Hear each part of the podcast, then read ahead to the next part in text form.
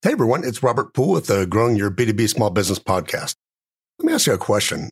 What do you think is the single biggest challenge in marketing and sales, particularly in B2B?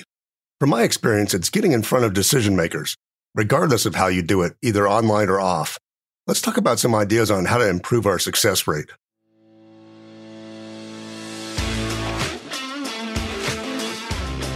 Do you have a small business that sells to other businesses? If so, you probably know that there are plenty of resources for companies that market to consumers or companies that sell to large and Fortune 500 type companies. But what about the small businesses in the middle who sell to other companies? Where do we go to get answers? How do we grow our company consistently while still keeping our sanity? That's the question, and this podcast is the answer. If you're listening to this podcast, you're part of an elite group of achievers who aren't willing to settle for just a nine to five job. You're one of the heroes in our society, and you should be proud of it. Welcome to the tribe and welcome home. Okay, everyone, I hope you're having an awesome day today. In the last episode, we talked about the best degree you can get to be successful as a small business owner. If you haven't listened to that, I'd really check it out. Today, I wanted to talk a little bit about a fundamental problem all businesses face and all salespeople struggle with. And that problem is how do we get in front of decision makers, the people who are most likely buyers, who have need for our solution, and who are able to afford it? In B2B, this is a little tougher because of the decision makers we typically deal with. I mean, if you're in B2C and sell a product to millions of people, it generally comes down to advertising, whereas B2B isn't that simple. I mean, obviously, the better job we do at this, the more time we can spend on changing their beliefs, overcoming objections, and showing how our solution is going to help them, and then asking them to commit. And if we're spending a ton of time trying to get through to decision makers and very little actual spurring them on to take action, our sales numbers are going to show it. If you listen to this podcast in the past, you know that I kind of look at any issue with a framework of basically first clearly identifying the base problem, why it's a problem, and what factors cause that problem, the consequences of not fixing it, because it may not be, you know, worth the time to solve, and finally come up with solutions to mitigate and overcome those why factors. So let's use that to talk about getting to the decision makers. I think we can first think about this, you know, challenge in really two categories. I mean, first you have sort of a mass marketing situation where you have thousands of prospects or even millions, and they're generally buying a lower ticket item. You know, for instance, maybe you sell fire extinguishers to company that have physical locations. I don't remember what we paid for ours in the office, but I'm guessing it was like, a, you know, less than hundred dollars. And, you know, that takes a different type of decision maker contact because every business needs it. And, you know, it's fairly inexpensive and you can't spend a ton of money uh, on each prospect trying to get them to buy. On the other hand, if you're selling a piece of equipment, some expensive software for, you know, fifty or hundred thousand dollars, I mean, you're selling to a much smaller number of businesses who both need and can afford that. You know, maybe in the thousands at best, but definitely not in the millions. So you have to use different techniques to get to a decision maker. So in the mass market scenario, when we want to clearly define our problem, we have to do a really good job of identifying our ideal customer as we're unlikely to be doing the selling one on one. So you also have to identify where your ideal customer, customer congregates. I mean, are they online, offline? You know, where do they seek out uh, solutions? You know, we also need to identify their attributes like their demographics, their psychodemographics, and what kind of sales message they need to see. We need to figure out where the, the problem or challenge is so we can find a solution. For instance, if we find out that our ideal customer is not a big social media user, we want to identify that problem up front and we'll be getting, you know, nowhere trying to advertise on social media. So we need to identify what makes them take action. And if we don't identify that again, you know, we're wasting our time. You know, in addition to online mass marketing, you know, uh, you also have more traditional marketing like physical mailers. Well, it varies from industry to industry. You know, in general, in a B2C type of mailer campaign, you're likely to get a, you know, a good response rate would be one or 2%. And B2B is uh, even harder to get data on, but my guess is it's even lower. You know, my wife pays attention to the consumer based solicitations we get at home in the mail, but I don't. So, you know, we have to know our starting point based upon our industry. And this only comes by testing, really. You know, in, in addition, you know, the larger the company, the smaller odds of mailers make it to uh, the decision maker, much lower. But again, it depends on the industry. So for the second category, we've got more targeted high ticket uh, type of marketing and techniques to get to the decision maker because this kind of marketing is for higher ticket and generally much smaller prospect size, it has its own challenges. You know, each of the common methods uh, have their own problems, even if you're attacking only a few hundred decision makers. For instance, email marketing in general has got a very small response rate, like usually under 1%. And so if you only have 100 potential customers nationwide, email marketing is, you know, it's a major struggle just because of the numbers. You know, so you've got problems with other online marketing like LinkedIn solicitations or Facebook, you know, that type of thing. You know, it's hard to make yourself and your company stand out from the crowd. One of the other common techniques in B2B is direct contact marketing or cold calling, whatever you want to call it. You know, you've got challenges like the ROI. I mean, just like mailers, cold calling has a pretty small response rate, like 1% to 3% on average. So if you don't have the margin in your product, this is a major problem and probably a deal killer. You know, you have the main problem of getting through the gatekeeper, which is many sub problems and challenges. And, you know, then, you know, I'd say that probably the last major strategy is in the networking and referral arena again, because we're in B2B, it's much more likely that we're uh, doing one to one sales, you know, and someone in our organization will actually talk to the prospect before our sale. And on top of that, the sales cycle is much longer. So we need to figure out, you know, who do we want to network with for, you know, basically whose sphere of influence are our ideal customers hiding in? You know, another challenge is that it takes time to cultivate those relationships for networking or referrals, usually in the months and years time frame before yielding any kind of results. Well, so, you know, of course, that's a lot of problems. Um, but, you know, of course, we have to answer the, the why uh, in this case so we can come up with solutions that mitigate those contributing factors to the problems. You know, a lot of this is obvious, but there are, you know, a couple of easy reasons to pick out. You know, when it comes to electronic marketing, whether that's social media, email, SEO, or whatever, you know, the biggest challenge that we need to solve is getting the attention and penetrating through the noise and daily barrage of sales messages our prospects are getting. I looked at my inbox yesterday and I think I received, I counted over 151 email solicitations. And that's not including the regular email that weren't marketing emails or spam. You know, it's just pretty hard to stand out from the crowd in that mess. Because of this, we sort of become numb, uh, both as consumers and business people to these kind of strategies. And it's easy to ignore or delete them. Because of this, we've come numb to these strategies and it's easy to ignore them or delete them just like electronic communication, it's also very hard to stand out with something like direct mail. Direct mail was really in decline for years, but it's really had an uptick in the last year because so many people were working from home because of the COVID situation. I mean, statistically, the U.S. Post Service says that it's almost 95% of its mail for, you know, consumers, that is, is junk mail uh, or solicitations. So again, you know, it's the numb factor. You know, if we have more than one or two employees at our location, it's likely that someone else, you know, besides you receives the mail and, you know, they may filter it out. So again, that's one of the reasons mailers struggle. Lastly, I, I think it's just like electronic solicitations. You know, people know that something's not really a personalized letter or, you know, whatever. And uh, they know it's a mass advertisement and it doesn't work as well as it used to. So that's some of the why. And like I said, a lot of it's obvious, but the question now becomes, you know, what are the consequences? Are these problems worth working on coming up with solutions? And, you know, sometimes we get in the mode of, you know, wanting to solve every single problem. And usually, I mean, that, you know, most entrepreneurs and business people, a lot of us are, you know, control freaks and, you know, like perfection. But we have to evaluate every problem and be realistic about what happens if we don't solve the problem. You know, if solving the problem won't necessarily move our company forward right now, it may not be worth solving. So when it comes to reaching out to decision makers, though, I think all of us would agree that in this case, you know, if we can't get in front of our ideal client, you know, that's a business killer. So we've identified and clarified some of the problems. What are the factors that make them problems and evaluated the consequences of not dealing with. So now we need to work on solutions. I think the first step in coming up with solutions for all these scenarios and problems is to recognize that there's no holy grail. You're simply not going to get through to everybody, even over time with uh, different techniques, you know, and that's okay.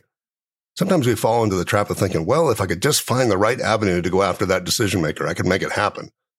But the reality is you're just not going to get to everybody.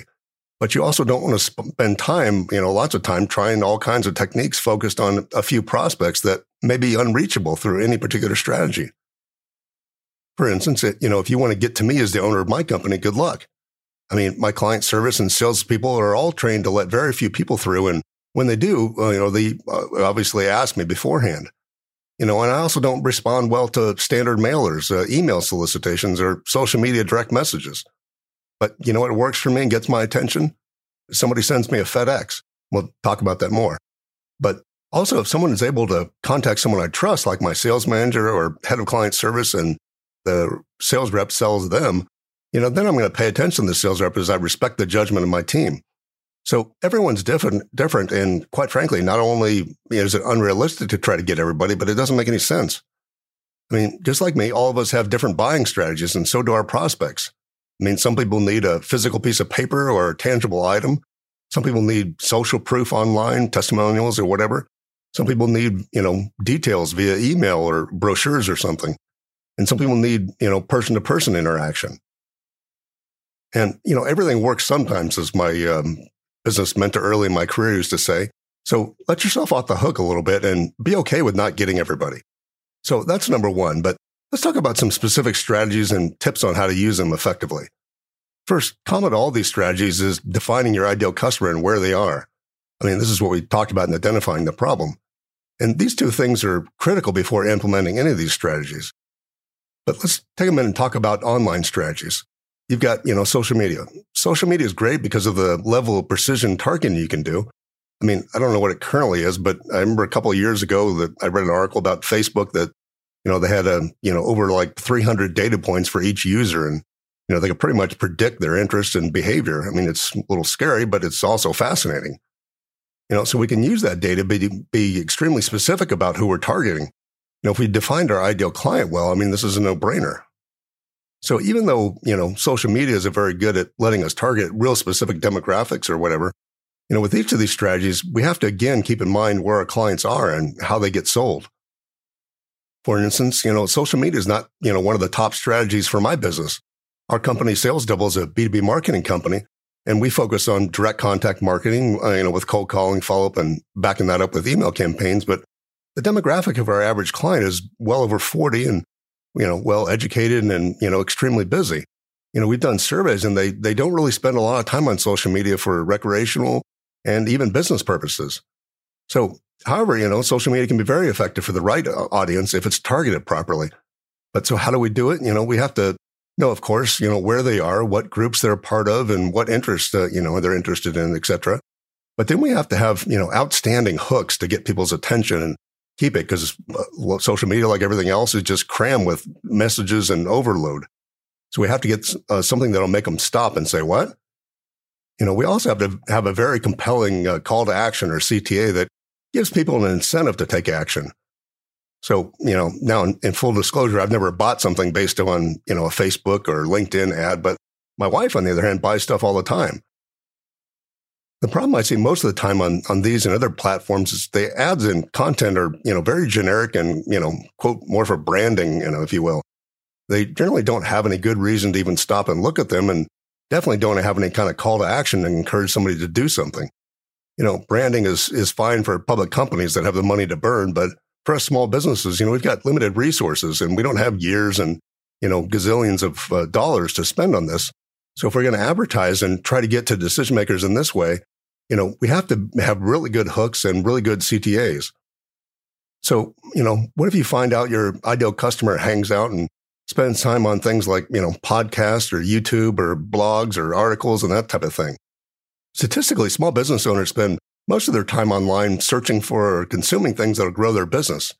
Yes, like everyone, we use the web for everything, but compared to the public, they're most apt to use more educational resources than social media just for entertainment, for instance.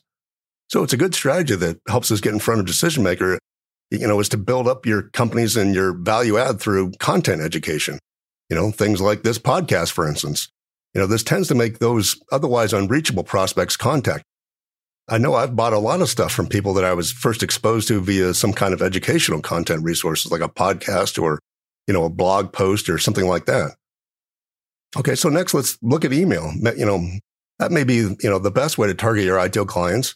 Um, you know, you have to look at it, but you know, as you probably know, it can be difficult to get a good response. And that's largely due to the quality of your list you know, in consumer land, uh, I think a good response rate is like 0.5% or something, and more often much lower. So somehow you have to break through that noise of people's getting hundreds of emails per day. One way I've found to do this is with unique or funny or strange subject lines. You know, the more personal they sound, the better. If your subject line in the top part of your email stands out from the normal barrage, you're more likely to get the recipient's attention. But the biggest problem beyond opening, though, is getting the email of the decision makers. there are some things you can do to get higher quality lists, which will, you know, improve your chances of getting through. However, you know, first, you know, purchasing, uh, you know, a quote opt-in list, you know, that's definitely not one of them, regardless of what the person's trying to sell you. I mean, don't do this because it, it won't work and it's only going to damage the reputation of your company and the domain that you're sending from. You know, good sources of direct or uh, decision maker email lists are like prior customers, emails that, you know, come from some sort of lead magnet, like an ebook or some downloaded report or something that you've got, you know, some kind of content that you gave away that piques somebody's interest enough to, you know, give out their info. You know, you can also purchase lists, but from other non-competing businesses who serve the same ideal clients. I mean, this needs to be done in sort of a partnership way that allows you to pull your resources. And really, it works best if you can get a positive intro uh, from the company that you get the list from. I mean, even if they don't overtly recommend you, it can still be effective because the list consists of your target customers. It's not just random stuff. So, you know, for instance, you know, politicians regularly rent lists to each other. And that's why if you've ever donated to one politician, all of a sudden you're likely to start getting emails from another non-competing politician who, because they rented your name as part of a list. So your source of list, your subject line, and the top of your email copy is critical. The last thing is important as well, and that's a clear and compelling reason to respond to clicking or whatever. You know, it's amazing how many marketing emails I get from companies, you know, tell me how great they are, how long they've been in business, blah, blah, blah. And there's no call to action, just, uh, hey, congratulations, we won some award for customer service. I mean, geez, what a waste, you know? Um, so those some of the those are some of the major online things I've seen and how to use those more effectively get through to decision makers. I mean, there's things like, you know, pay per click, search advertising, SEO, and, you know, a few others, but, you know, those are some of the big ones. And it really depends on your particular industry and business. I'm going to stop here, as I mentioned, as I don't want this episode to run too long. Uh, I try to keep them under 20 minutes. And, you know, in the next episode on this subject, you know, we're going to continue to talk about this, but we'll start um, talking about how to use the more traditional offline methods, methods and um, why they still work in B2B and how to use them effectively. I'll talk to you then. Thanks for listening today. I know your time's valuable and it's really an honor to serve you. You know, if you found this content useful, I'd really appreciate it if you could rate the podcast on iTunes and leave a review with your honest feedback, whether it's good or bad. You know, also, if you're interested in growing your B2B business through direct contact marketing like we do, uh, please call my office at Sales Double and speak to one of our sales representatives. You know, we can chat for a few minutes about your business and what you need most to grow your business, even if it's not our services. And, you know, as a side note, if you listen to this podcast regularly, you probably know that I have a little pet peeve about using fancy words to talk in code, so to speak. So we're not going to do a quote discovery call or a quote strategy call, just a quick question and answer call. And yes, if we think you're a candidate for our service, we'll try to sell you. But we're not going to hide behind fancy corporate names as we know you're smart enough to see through that. We believe in telling the truth, and even if it's not what people want to hear. That said, give us a call at 480 401 1926 if you're interested in talking about how to grow your business and have your best year ever.